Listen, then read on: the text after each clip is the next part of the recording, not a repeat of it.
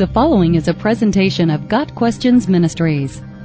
What did Jesus mean when he said, I am the Good Shepherd?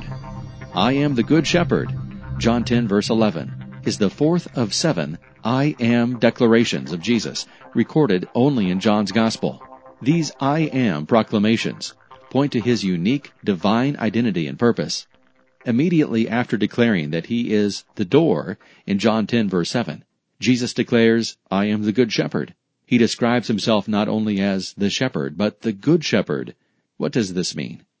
It should be understood that Jesus is the good shepherd, not simply a good shepherd, as others may be, but he is unique in character.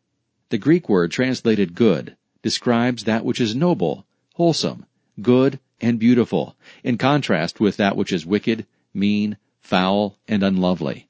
It signifies not only that which is good inwardly, that is character, but also that which is attractive outwardly. It is an innate goodness. Therefore, in using the phrase, the Good Shepherd, Jesus is referencing his inherent goodness, his righteousness, and his beauty. As shepherd of the sheep, he is the one who protects, guides, and nurtures his flock.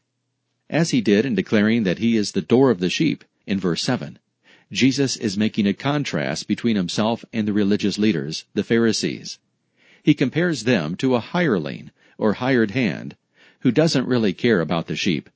In John 10 verse 9, Jesus speaks of thieves and robbers who sought to enter the sheepfold stealthily. In that passage, the Jewish leaders, the Pharisees, are contrasted with Christ, who is the door. Here in John 10 verse 12, the hireling is contrasted with the true or faithful shepherd who willingly gives up his life for the sheep.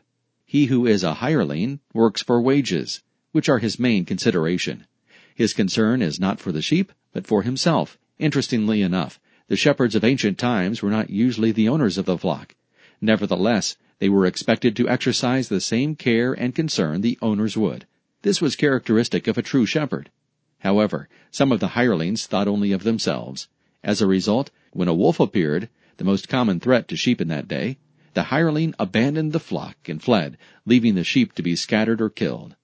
First, to better understand the purpose of a shepherd during the times of Jesus, it is helpful to realize that sheep are utterly defenseless and totally dependent upon the shepherd. Sheep are always subject to danger and must always be under the watchful eye of the shepherd as they graze. Rushing walls of water down the valleys from sudden heavy rainfalls may sweep them away, robbers may steal them, and wolves may attack the flock. David tells how he killed a lion and a bear while defending his father's flock as a shepherd boy in 1 Samuel chapter 17.